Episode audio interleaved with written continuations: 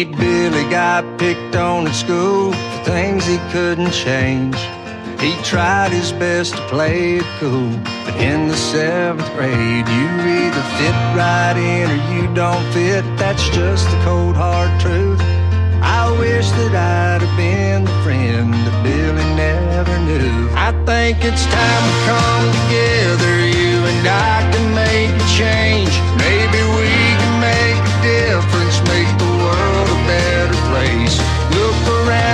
somebody. We've been hateful long enough. Let the good Lord reunite us to this country that we undivided. Yup. You either go to church. Welcome back. to hell. Get a job and work, or you gonna go to jail. Top of the second hour of today's Road Warrior Radio broadcast. Um, interesting things in history. Before we do that, let's just sort of finish this thought. I mentioned the ads, um, and the the television thing. Maybe we should just let Hulu collapse into its own footprint. I don't know. Before uh, Alec Baldwin was in hot water for the Rust deal debacle. He made the Hulu commercial. Remember, it's been what 15 years? Has it really been that long? Alec and Hulu would. Can we play that one, please?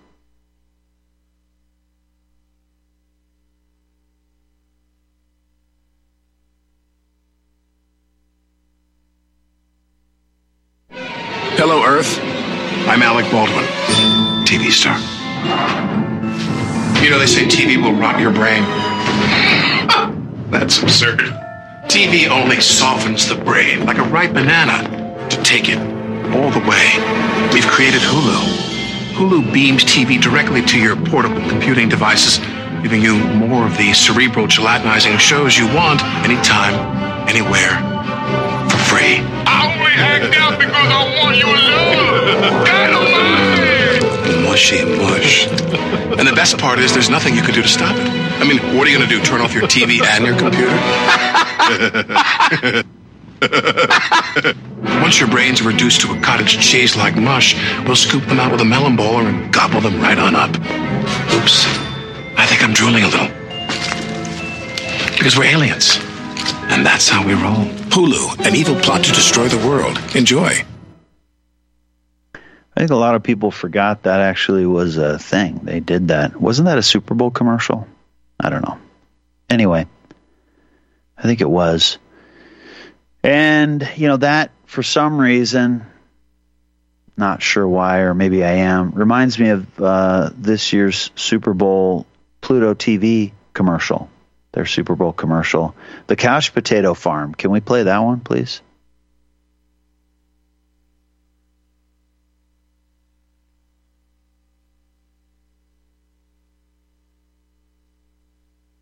Couch Potato Farm. This here, this is Pluto TV country. Here on this farm, we grow couch potatoes. couch potatoes grow big and strong here, fed with the finest content for Pluto TV. Thousands of TV shows and movies for free.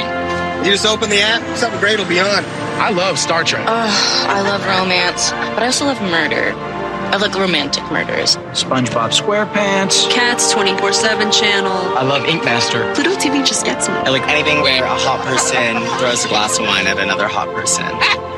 Well, this country was raised on TV. TV that was easy. TV that was free. Pluto TV is TV the way it's supposed to be.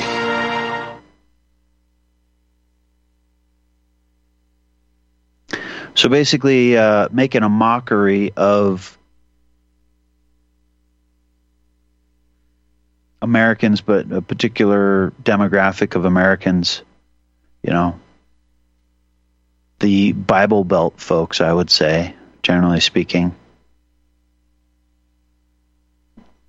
Maybe that's not the right way to contextualize it, but, you know, Southern Americans are just knuckle dragging redneck, you know, couch potato farmers. It's a mockery and it's I don't know. It's interesting.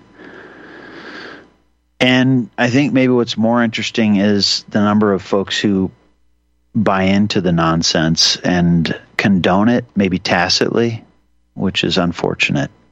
We should be better than that. Maybe I'm maybe I'm reading into things. Maybe maybe not. But um, it'd be interesting if these kinds of things collapsed under their own weight because uh, it's insulting. Not that there should be some kind of reaction to it, but it's insulting. So, interesting historical events on this day.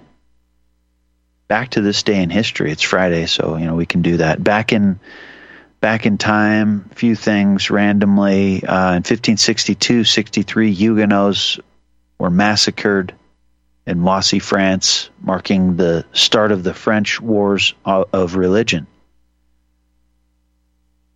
And this is part of a broader conspiracy.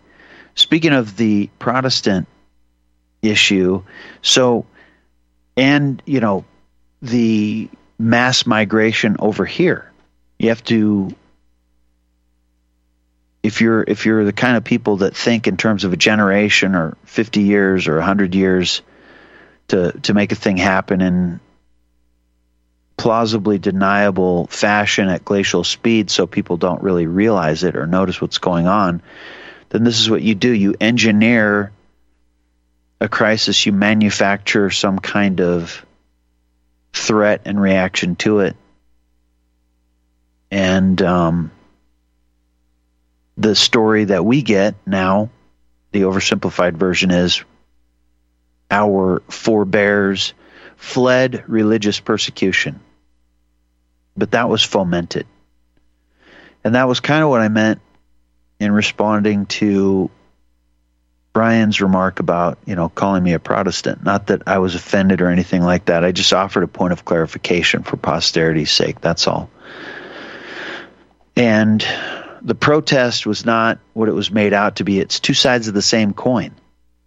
It's it's a it's a false dichotomy.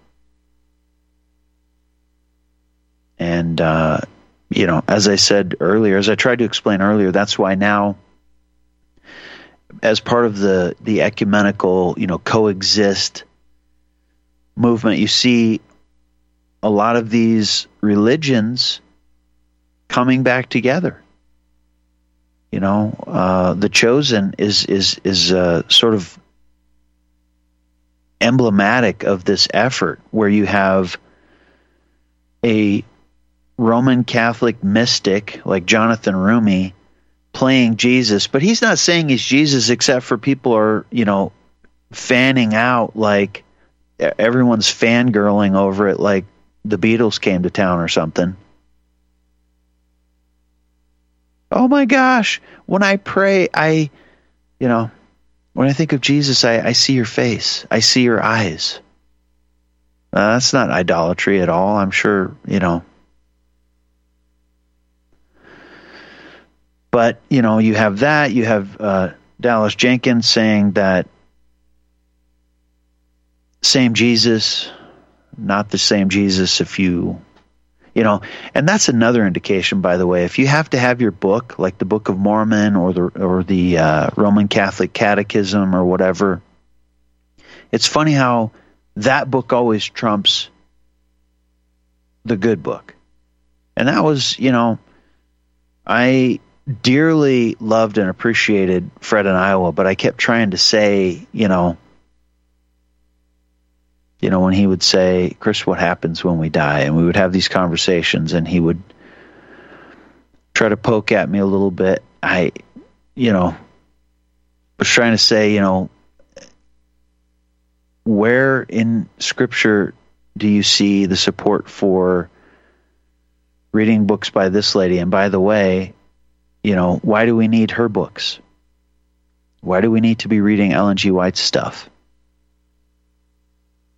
You're telling me that she cornered the market on some divine revelation Well, she's not a prophet. She's not a this. She's not a that officially, but you know, she got some special revelation. That's called Montanism. Beware of it. And then all of a sudden, that person's book is, you know, and what is that? That's a cult. They come in many flavors, shapes and sizes, variations, denominations, but it's a cult. So I have this working definition of a cult. In my mind, a cult is a good working definition is anything, typically with religious adherence or devotion. But this gets back to my point about there's religion and there's Jesus Christ. So, a good working definition of a cult for me is anything typically with religious adherence or devotion, but not just in the traditional sense of religion. This includes, you know, scientism, a cult like following after it, and the faith that goes along with it, the things that we can't prove ourselves that require faith to believe them. You know, the the T.H. Huxleyan crowd, the Darwinian crowd, the Malthusian crowd that says, you know, these things. The Malthusian crowd that says food production grows arithmetically and population grows exponentially, and therefore some people must die. Can you prove that? I mean, they, they would say that they can, but the numbers that they present are fuddled with always.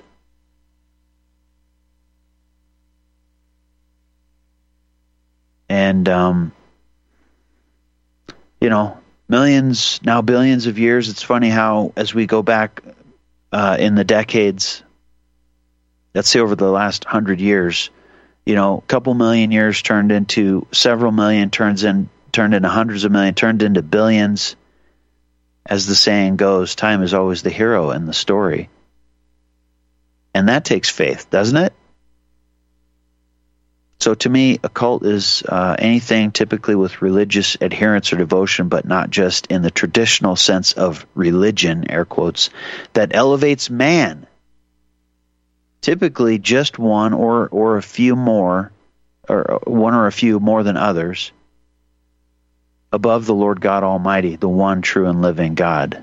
And where does every cult end? Jonestown. And that's why the Malthusians do the same thing. The kindest thing that you can do, like Margaret Sanger said, is to kill a bunch of people. In the Darwinian model, you know, some people, we're all created equal, but some are more equal than others. You are biologically inferior, therefore you must die, that kind of thing. It's funny how every cult ends in Jones, Jonestown, and not just the religious, the traditionally, the ones that are thought of traditionally as religious. Funny how that works. If we're honest, if we can, if we have eyes to see and we can look at these things objectively, rather than how we've been conditioned to perceive them, it's funny. You know, don't listen to its lips. Watch its feet. If it walks like a duck, quacks like a duck, has feathers, flies, loves the water, etc. Don't tell me it's a rhinoceros or a tree or whatever. So that's interesting. Anyway, enough of that for now. To the phones, Mike in New England. Is that is that what? Oh, Nebraska, Nebraska. Sorry, yeah. Yeah. Mike in hey, Nebraska. hey, Chris. Can you hear me? Good morning. Yeah. Hi, Chris. Can you hear me? Yeah. Yes, yeah, a sir. lot of people do that. They see the NE and they think it's New England. I, I get a kick out of Nebraska. Yeah. that. Yeah. Hey, I uh, wanted to add something on that Ellen G. White. I mean, how does that differ any more than when Paul was talking about the Judaizers, you know, wanting circumcision? If you're wanting to keep the seventh day, the Sabbath, it's Yeah. basically Judaizing. Absolutely. And I, I am, yeah, and I am kind of extrapolating a little, but in my research, finding out that like Charles Taze Russell and Joseph Smith, they were sent out by the Masons or the Illuminati, however you want to categorize categorize. Yeah, Russell, that's an interesting family name, isn't it? Yeah, it sure is connected. A isn't it? dynastic, patriarchal. Anyway, yeah, Yeah, Russell and he's buried under Smith. a pyramid. Yeah, yeah. Look up his gravesite. He's all under a pyramid and some kind of weird Yeah. stuff. But they were sent out to undermine the deity of Christ in the 1800s, and I, I, I thought I saw something on Ellen White as well. But uh, yeah, yeah, I think it's all stemming from the same group of people trying to undermine God's word, God's God's grace. absolutely.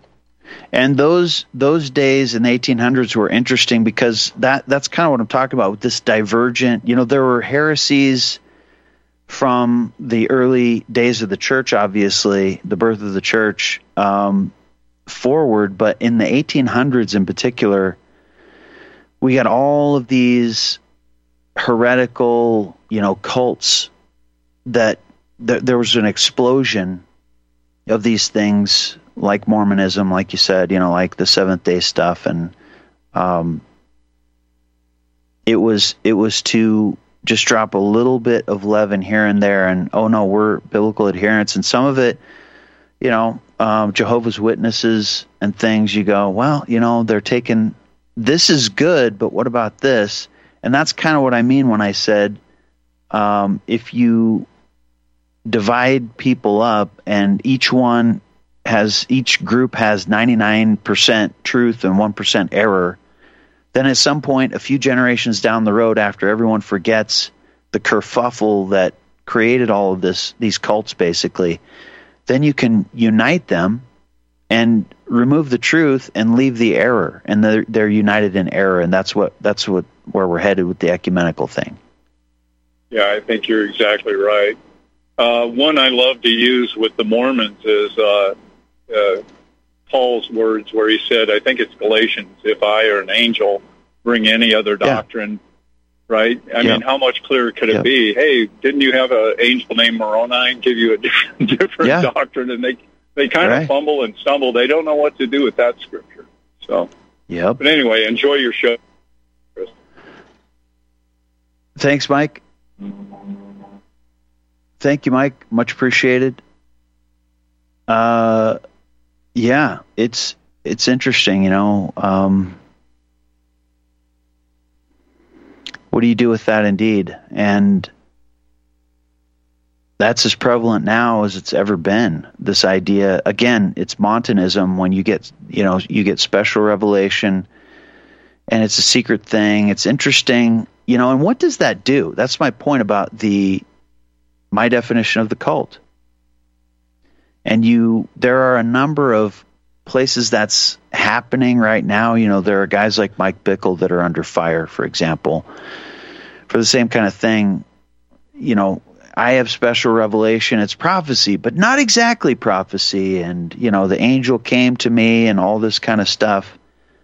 And so, again, the question is who's in charge, who decides. So, is that being brought before the Lord faithfully compared to Scripture and all that kind of stuff? And it's not. And it becomes hero worship and idolatry and all that kind of stuff.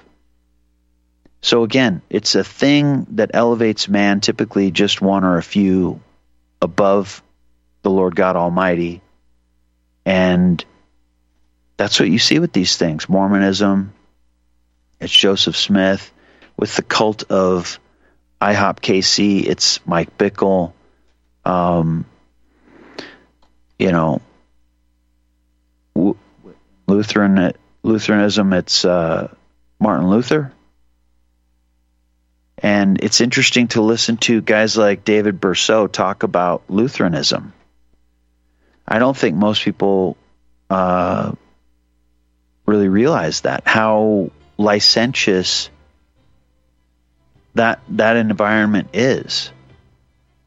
And um, you know, with Ellen G., with uh, Seventh Day Adventists, it's obviously Ellen G. White. On and on the list goes. It's funny how we have to have our patriarchal or matriarchal figure when. What did Paul say in 1 Corinthians 3? Stick around. We'll be right back. Hello, hello, hello from beautiful Colorado. My name is Samuel Jung Kei, and I am currently the lead Shilajit hunter and master herbalist for Colorado Shilajit Company. In this video series, I will be discussing what we believe is the greatest of all adaptogenic superfoods and the single greatest natural healing remedy gifted to us by Mother Earth. I think you too will become as excited by this incredible substance called Shilajit as we were and are after our discovery of this amazing gift right here in beautiful, colorful Colorado. You may already know Shilajit by other names Shilajit, Momio, Momi, Mami, Mineral Pitch, Asphaltum, and others. Shilajit literally translates to destroyer of weakness and conqueror of mountains. Shilajit has been in use for thousands of years and is considered as the highest valued cure-all of any earthly substance. Look for the Gold Mountain and medical symbol logo in banners on republicbroadcasting.org to watch the full video and see more information. Use code GORBN when ordering. That's G O R B N.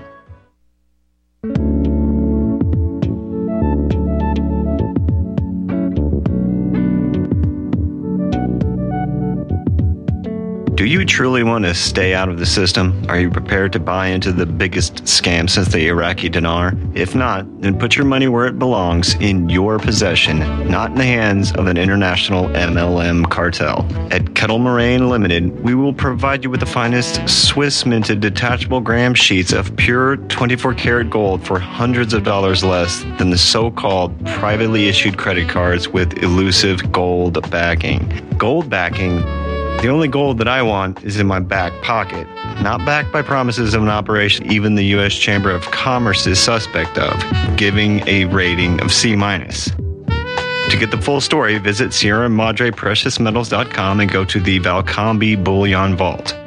Once you have read the whole story about the scam being perpetrated on an unsuspecting public and how you can avoid being a victim by purchasing these beautiful, barterable, tradable sheets of gold at tremendous savings and in the strictest of privacy, be prepared to take the steps to protect your wealth with the purchase of the real deal. Detachable 50 gram gold bars from Kettle Moraine Limited by calling 602 799 8214. Ask about our one ounce Valcambi detachable bars, which break into one tenth ounce bars.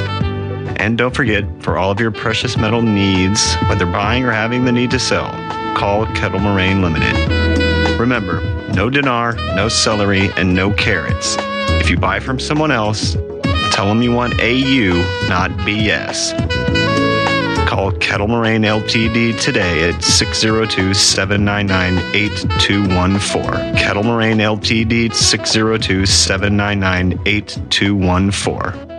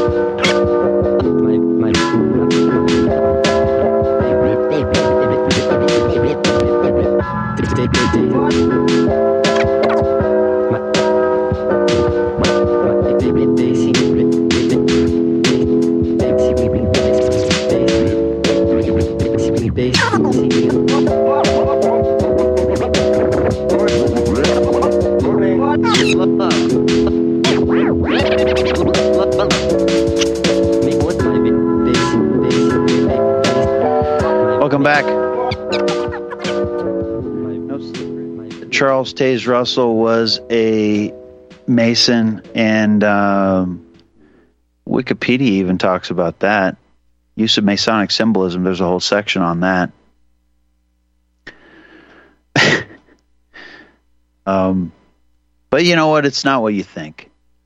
Throughout his ministry, he said that he believed Christian identity is incompatible with Freemasonry. He described Freemasonry, Knights of Pythias, Theosophy, and other such groups as grievous evils, unclean. Sure. Um, he was also uh, a so called Christian Zionist. And again, you know, this is divisive. Um, from Wikipedia, um, on April 1, April Fool's Day, the High Court of Ontario returned a verdict of no bill ruling that Russell was not entitled to damages because the libel was not likely to result in violence within Canada. Following the libel case, Ross published an expanded edition of 48 pages titled Some Facts and More Facts about the self styled pastor, quote unquote, Charles T. Russell of Millennial Dawn fame. In this work, Ross claimed that during the proceedings on March 17, 1913, Russell had repeatedly lied under oath by affirming that he was ordained, but denying the same when cross examined by affirming that he knew the Greek language, but when showing by, but shown by Counselor uh, Staunton an, ex, an extract from the New Testament in Greek by Westcott and Hort, yikes, he was unable to recognize it. Anyway but those are birds of a feather flocking together. I would say Russell and Westcott and Horter. You know, we should play the pirates and emperors thing. Why I'm not a duck? I'm an anti-duck. If any ducks come around here, birds of a feather. Anyway, the cult thing. I mean, if you can step back and look at it, I'm going to get myself in trouble right now, but I'm going to say it anyway. Um, a good working definition of a cult is anything typically with religious adherence and devotion, and look up the word religion, the definition and etymology in particular, but not just in the traditional sense of religion. That's, I think, where we get high centered. That elevates man, typically just one or a few, more than others. Humanism says we're all fantastic, but not really, if you look closely. It's more Darwinian in nature and it's more Highlander, you know, there can be only one. But you know, religion uh, is is always cultish. Religion and cult are synonymous, essentially. These are things that elevate man, particularly above the Lord God Almighty, the one true and living God. Where you know, where does every cult end? Jonestown. So here's an interesting and and you know Jonestown is the model because it's suicide. We all should do ourselves in. And we are being infected with that idea in America. If you if you're paying attention you can see it. We're the problem, we're the plague. It's in the movies, you know, things like The Matrix when uh, Hugo Weaving's character Smith says that to Neo and Morpheus, etc. You know, it's it's in the the propaganda that we're stewing in. We're so steeped in it we can't see it.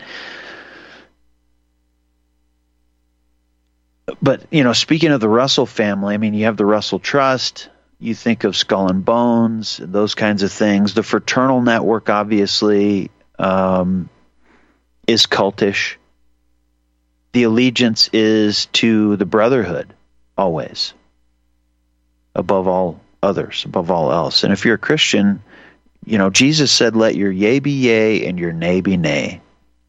Do not swear on anything in heaven on earth etc and um, I, maybe I got one more thought on the cult thing we'll go back to the phones, but this one's probably going to get me in. I don't know. So people will unfriend me. Stick around, we'll be right back.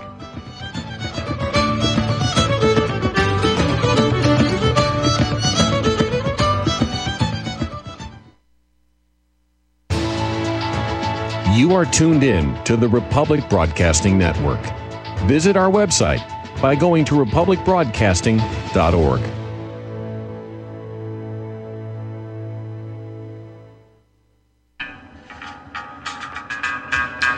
Find your inner rebel at Dixie Republic, the world's largest Confederate store, located in Travelers Rest, South Carolina. The anti white, anti Christ, anti Southern world ends at the asphalt. Welcome to God's country. Log on to DixieRepublic.com to view our Southern merchandise from flags to t shirts to artwork. At the store, browse through our extensive collection of belt buckles and have a custom made leather belt handcrafted in our Johnny Rebs gun and leather shop. That's DixieRepublic.com, where you can meet all of your Southern needs. Support those that support the network. Support Dixie Republic at DixieRepublic.com. Email ProudSouthern123 at gmail.com and let them know that RBN sent you.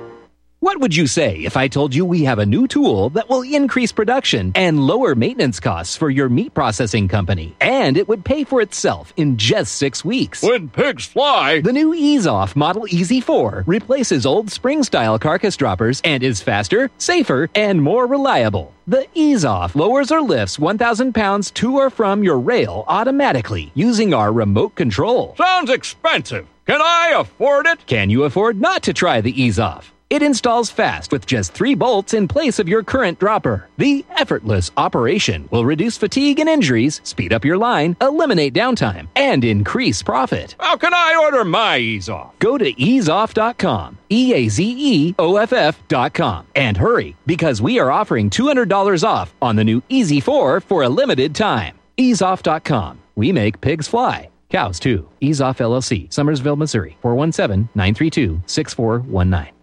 Taheebo Tea Club's original Pure Pau Arco Super Tea comes from the only tree in the world that fungus does not grow on. As a result, it naturally has antifungal, anti-infection, antiviral, antibacterial, anti-inflammation, and anti-parasite properties. So the tea is great for healthy people because it helps build the immune system, and it can truly be miraculous for someone fighting a potentially life-threatening disease due to an infection, diabetes, or cancer. The tea is also organic and naturally caffeine free. A one pound package of tea is $49.95, which includes shipping. To order, please visit drinksupertea.com. The first word is drink, spelled D R I N K, then the word super, then the word tea. The complete website is drinksupertea.com or call us at 818-965-9113 Monday through Saturday 9 a.m. to 5 p.m. California time. That's 818-965-9113 drinksupertea.com.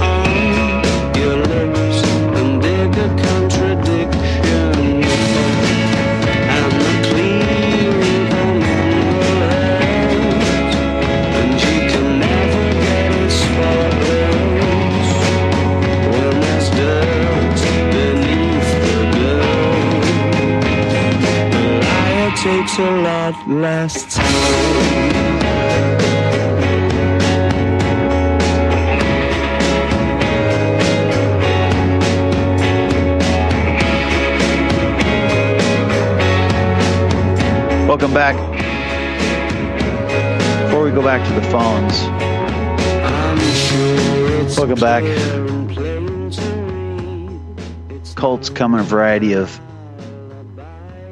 flavors, shapes, sizes. Um, the military, special forces community in particular, can is uh, you know often kind of like you know it's a fraternal network. The allegiance is to the brotherhood more than anything, more than anyone, including Jesus Christ Himself. And that's obviously problematic. I'm sure that I will get lots of. I, I would expect plenty of um, hostility for saying that. But if you can look closely and set aside the bias, this gets into the stuff that I wanted to talk about yesterday. Maybe I'll do it next week, um, but haven't yet. Um, that's a cult. But speaking of the cults, particularly of the 1800s, you know, we we over the last um, 300 years or so, we've had these great awakenings, so called. Who decides? Who is in charge? Who decides? The third great awakening, speaking of the 1800s, 18 to 1900s, you know, the second and the third. Second, were, you know, led to believe 1790 to 1840, roughly. Third, 1855 to 1930. So from the third Great Awakening Wikipedia entry, it was uh, well. Let me let me just read the whole first uh, paragraph. The third Great Awakening refers to a historical period proposed by William G. McLoughlin that was marked by religious activism in America in American history and spans the late 1850s to the early 20th century. It influenced pietistic Protestant denominations and had a strong element of social activism. It sounds patently theosophical and the kinds of things that the Lucis Trust advocates that you read about in the externalization of the hierarchy, et cetera, et cetera. It gathered strength from the post millennial belief that the second coming of Christ would occur after mankind had reformed the entire earth. That's interesting because a, I don't read that anywhere in Scripture, and B, that sounds exactly like like what uh, the Dominionist Crusaders, like uh, Clay Clark and Mike Flynn and all these guys are talking about these days. It was affiliated with the social gospel movement. That's patently anti-Christian, anti-biblical, etc., anti-Christian. That is. It was affiliated with the social gospel movement, which applied Christianity to social issues and gained its force from the awakening. Jesus said, Preach this gospel of the kingdom, not a social gospel, which is, as uh, Mike in Nebraska just pointed out, another gospel. Anyone bringing that is what, as he as he mentioned that you know Paul reminded us, is to be accursed. That's what. So this is an accursed practice. It was a, affiliated with the social gospel movement, which applied Christianity to social issues and gained its force from the awakening, as did the worldwide missionary movement. So, what happened? What was the result of this? New groups emerged, such as the Holiness Movement, and Nazarene and Pentecostal movements, and also Jehovah's Witness, Spiritualism, Theosophy, Thelema, and Christian Science. All, you know, cults, all from hell. The era saw the adoption of a number of moral causes, such as the the abolition of slavery and prohibition. Again, part of the social gospel, and there, you know, a number of uh, names that, you know, again, this is sacred cow tipping. Significant names include Dwight L. Moody, Ira D. Sankey, William Booth, Catherine Booth, um, you know, founders of the Salvation Army which again is it, this just degrees of separation. Charles Spurgeon. On and on the list goes, including Russell, Charles Taze Russell, and you know a lot of the other stuff that we talked about. Anyway, there's that, but then you know the military thing, especially the special forces community, operates much like a fraternal order and cult uh, with cult like devotion. I know that's hard to hear for some people, and I'm not trying to be anything but objective when I say that. And uh, Ben Suitt over at the Brown Institute, Brown University Watson Institute, uh, Costs of War project has, I think, said some interesting things about this. This is one of those things that cutting room floor stuff that I meant to mention, I don't know, two years ago or something. In an interview in June of 2022, um, titled The Domestic Costs of America's Post 9 11 Wars, and the Brown Institute has done a sober job of um, assessing the costs in lives and dollars. And I think Antony Sutton would probably be proud. In that interview, Ben Suitt said the military is very good at creating what sociologists would call the warrior identity, not the warrior mentality, the warrior identity. They sort of say, you're leaving that civilian identity behind or any of your other identities that you carry. And you are becoming a soldier or a Marine or airman in the military. And so that's your new identity. With wars like World War II, even in Vietnam, there was conscription, he said. And he said there's going to be a sense that you're holding on to other civilian identities uh, more than in a post conscription world. So, in that era, when there was conscription, I'm getting called out to do this thing, but you know what? This is a temporary thing. I'm coming back, and, you know, some people uh, try to dodge the draft, as they say. But, you know, Ben goes on and he says there's going to be a sense that you're holding on to uh, other civilian identities more than in a past conscription world where when you join the military, you've chosen it. And now it's the um, uh, the um, what do you call it? Effort justification bias. The effort justification bias, kind of like wearing masks and getting the shot and 57 boosters, uh, is a, a form of cognitive bias that plays tricks on our minds. We don't realize it. Effort justification is an idea and paradigm in social psychology stemming from Leon Festinger's theory of cognitive dissonance. Effort justification is a person's tendency to attribute the value of an outcome they put effort into achieving as greater than the object, the objective value of the outcome. And so, you know, it's that whole you want me on this wall, you need me on this wall kind of thing. And um, plays tricks on our minds. If you don't tell yourself that, then you end up having problems. Anyway, I mean, to go on, Ben said, and then we'll go to the phones. Uh, he said, but this is a career for these service members. They want to stay in the military. They had every reason to want to lie to someone. Again, this is the, you know, the effort justification stuff, playing tricks on a person's mind. They had every reason to want to lie about someone who's interviewing them and try to ask if, if they're okay. Uh, they're going to say, Yes, of course I'm okay, because they want to stay in the fight for many reasons, but not the least of which is that it is their career. That's their plan to stay in the military a lot of times, and they don't. Uh, so the, the risk of saying, um, you know, they, they need longer dwell time or something like that means maybe you put your career at risk. And so it does weird things. And there's also the socialist aspect of it, of career military service. Um, you know, it's unconstitutional. It was never supposed to be institutionalized um, in the orthodoxy of the Constitution. There's also, you know, the similarities to prison. And again, I'm just saying, in an orthodox sense, it's interesting how that works. You know, you, it's it's a gang.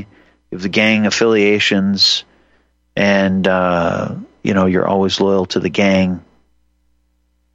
Don't know what to do without your gang affiliation. It's how how you identify yourself. Anyway, just something to think about. And I'm not trying to cast aspersions, just trying to tell the truth. To the phones. Tom in Utah. Thanks for calling. Welcome. Hi, Chris. You referred Good morning, to sir. Ellen G. White. What's that? You referred to Ellen G. White I don't know if you know her history. At 17, she was plagued with bad health. She was a, a devout member of that Seventh Day Adventist Church in Springfield, Illinois. Uh, you know, the, their primary issue or deviance from quote, the norm would be the seventh day Sabbath. But when she was going through the scriptures, she was trying to find an answer for her ill health issue.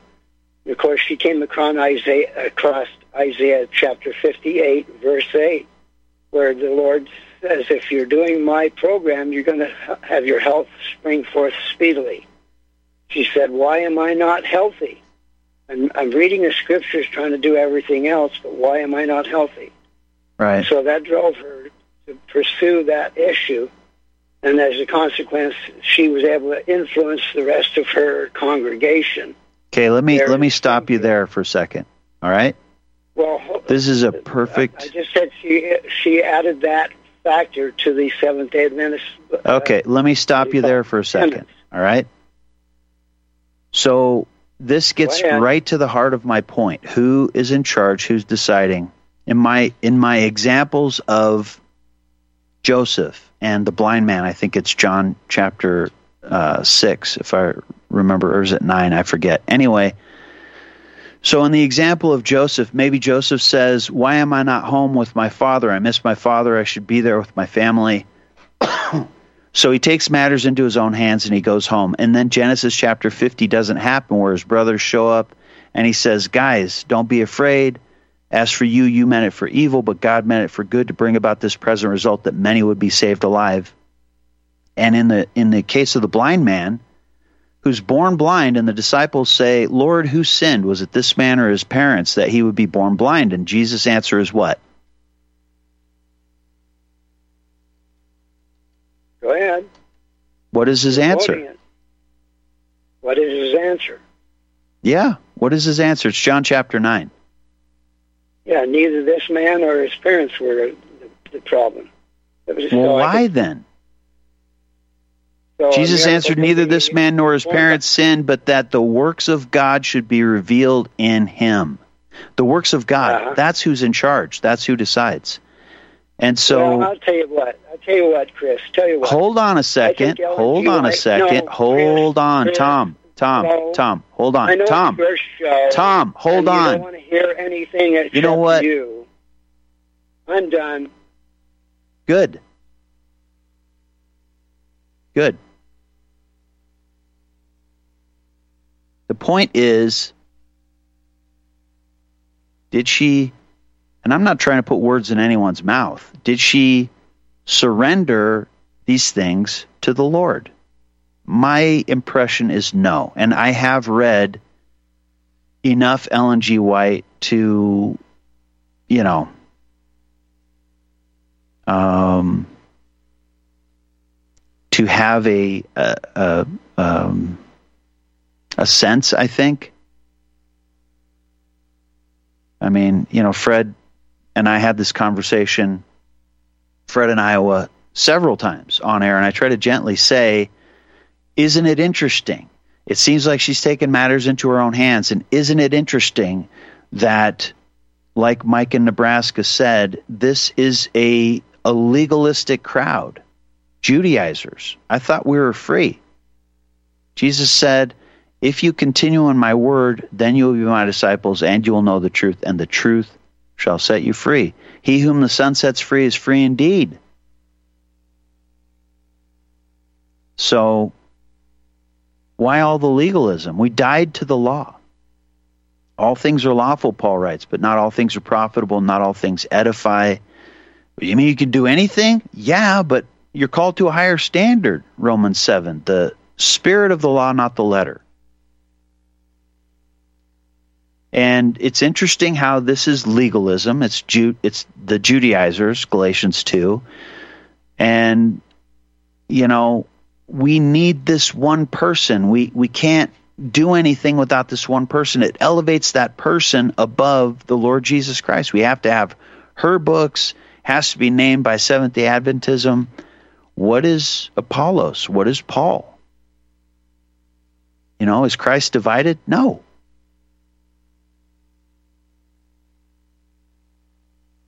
So who's in charge? Who decides? Hopefully that makes sense. I'll stop belaboring it.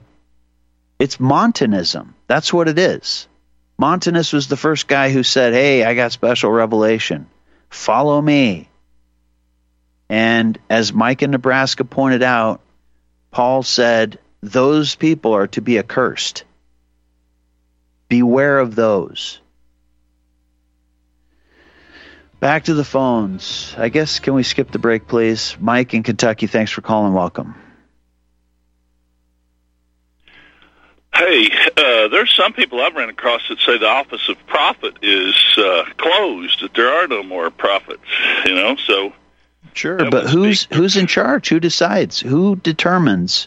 Do we? It's well, funny how we start fighting about that as as as people, rather than if we're not being trying to elevate ourselves as God. Wouldn't we get together? Like if I said that. Are, if I said that and you said, if I said that and you said no, you disagree. Like if I said, hey, I think it's closed, and you said, I think it's still open. How often, when that conversation arises, do we get together and we say, let's pray about it, brother? And you tell me what the Lord reveals to you, I'll tell you. Okay. How often does that happen? All right. If we're the desire to speak in tongues, or rather desire to prophesy, that is the thing. And throughout the scriptures, there's a theme also with the minor prophets that say he would he desires obedience rather than sacrifice. So that lines up with Isaiah. But what I had wanted to mention, I was just trying to speak to where you were at and then go back mm-hmm. to why I called. Uh, you were talking about cult and occult. I think occult is uh, seen as uh, more evil, but there's things that are hidden about Christianity as well as Mormonism. Uh, they call them sacred rather than secrets, and you know the Bible t- does that as well. In a in a sense, it says, "Cast not your pearls before swine, that they would trample them under your feet." So there's a lot of uh, concepts there in a that you can draw a thread through, you know, from Old Testament to New Testament. Uh, but there, you know, that things are spoken in parable that those who are without would not understand, and he even had to d- explain it to his disciples. He didn't. They didn't know what he meant. They didn't know what he meant when he talked about the temple being destroyed and he would raise it again in three days. It, until after well, he was there's, resurrected that's an interesting one. I would argue that there are it's there is a you know there is a, a, a double meaning going on there, and it correlates to a bigger picture. I'm not going to muddy the waters and talk about that right now. I guess I thought about well, it, but nah. People can look it up. Uh, people can look look that up, and that's what I try to do is reference the concepts, and then you can do the the googling or the Bible Hub or whatever your favorite web page is, and you can find these threads. Well, to the Jewish mind, as Chuck Missler would say, to the Jewish mind, pattern is prophecy, and the pattern is Jesus, the temple of his body is destroyed and resurrected. Then you have the 70 AD episode. This is a foreshadowing of what's coming later in his triumphal return, basically. Anyway. Uh, well, would that be the third coming of Jesus then? Because the second coming would be when he came on the clouds of judgment against that old temple system, and all was fulfilled. Philetus and what was the what was the guy's name? Uh, Hymenaeus heresy they call it. Those guys spoke when the temple was back up and running and said, "What uh, what difference does it make? Your God died and was resurrected. Everything continues as before since the dawn of creation." But no, after 70 AD, there's only the way and throughout the Old Testament, all these uh, days of judgment that happen upon different peoples, these world-ending sky scrolls up, and you know the sun no longer sheds its light on whatever Sodom and Gomorrah, or whatever. That's the day of the Lord coming on the clouds. Jehovah rides on the clouds.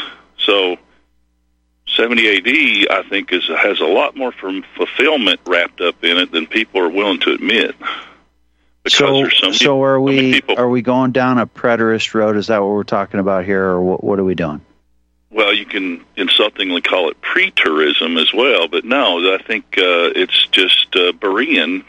Look at the look at the uh, the time statements, and you. I would say one of the things that I never hear, I don't want to get into wranglings, but one of the things I never hear is, you know, John Weaver, Pastor John Weaver did an interesting video titled Rapture of the Wicked. And he says, you know, whether you're, let's just set aside premill- premillennial, postmillennial, amillennial, let's set that all aside for a second. And let's look, you know, he says, when I look at the examples like uh, the the ark moment or Sodom and Gomorrah, what I see is the righteous are taken out of the way and judgment is uh, rains down immediately following. And so, not with the wheat and the tares. excuse though. me, excuse me, just hold on. So when he says, when I look at that model, then when Jesus comes in the clouds, basically, guess what? And we who are alive and remain are caught up together with him in the clouds. And the old heaven, the old earth pass away. You know, you start thinking about it in that context.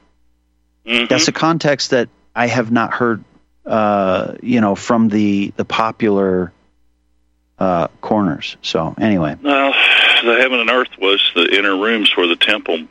Uh, all right, we got another call we got to get to, Mike. Yeah, well, Appreciate the wheat and the your tares, call. The wheat, the tares are bound first. Yeah, appreciate your call. Um, so I didn't mention the occult, by the way,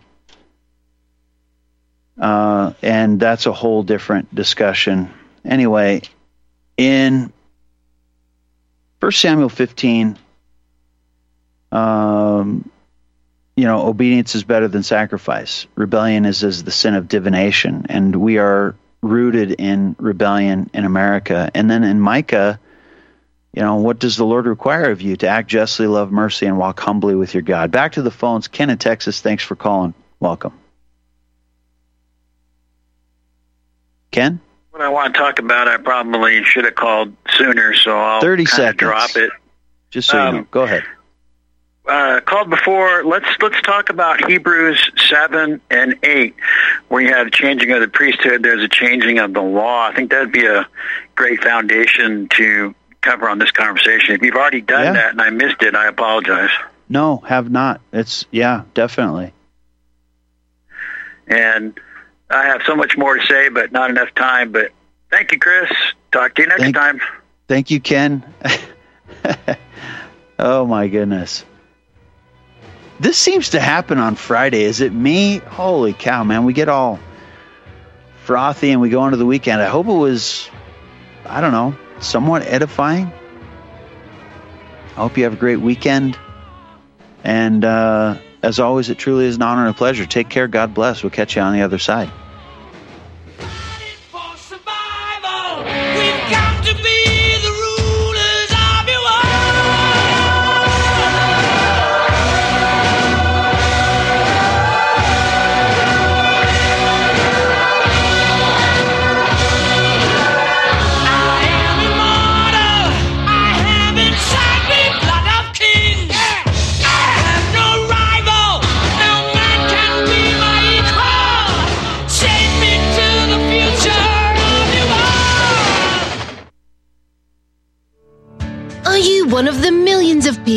Feel like there is a dark cloud hanging over their heads whenever they're using pharmaceutical drugs? For some, the short term relief can turn into an opioid addiction nightmare.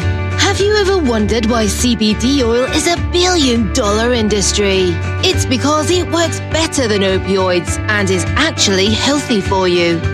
However, CBD oil is stripped of all other helpful compounds found in the hemp plant. According to neuroscientists, the whole hemp plant, otherwise known as hemp paste, is even more effective than the chemically processed CBD oil. Are you ready to take back your health? You can try hemp paste for the price of a cup of coffee. hemppaste.com slash RBN. Free shipping on orders over $50. See the banners for hemp paste at republicbroadcasting.org and visit hemppaste.com slash RBN. You're listening to Republic Broadcasting Network because you can handle the truth. Truth, truth.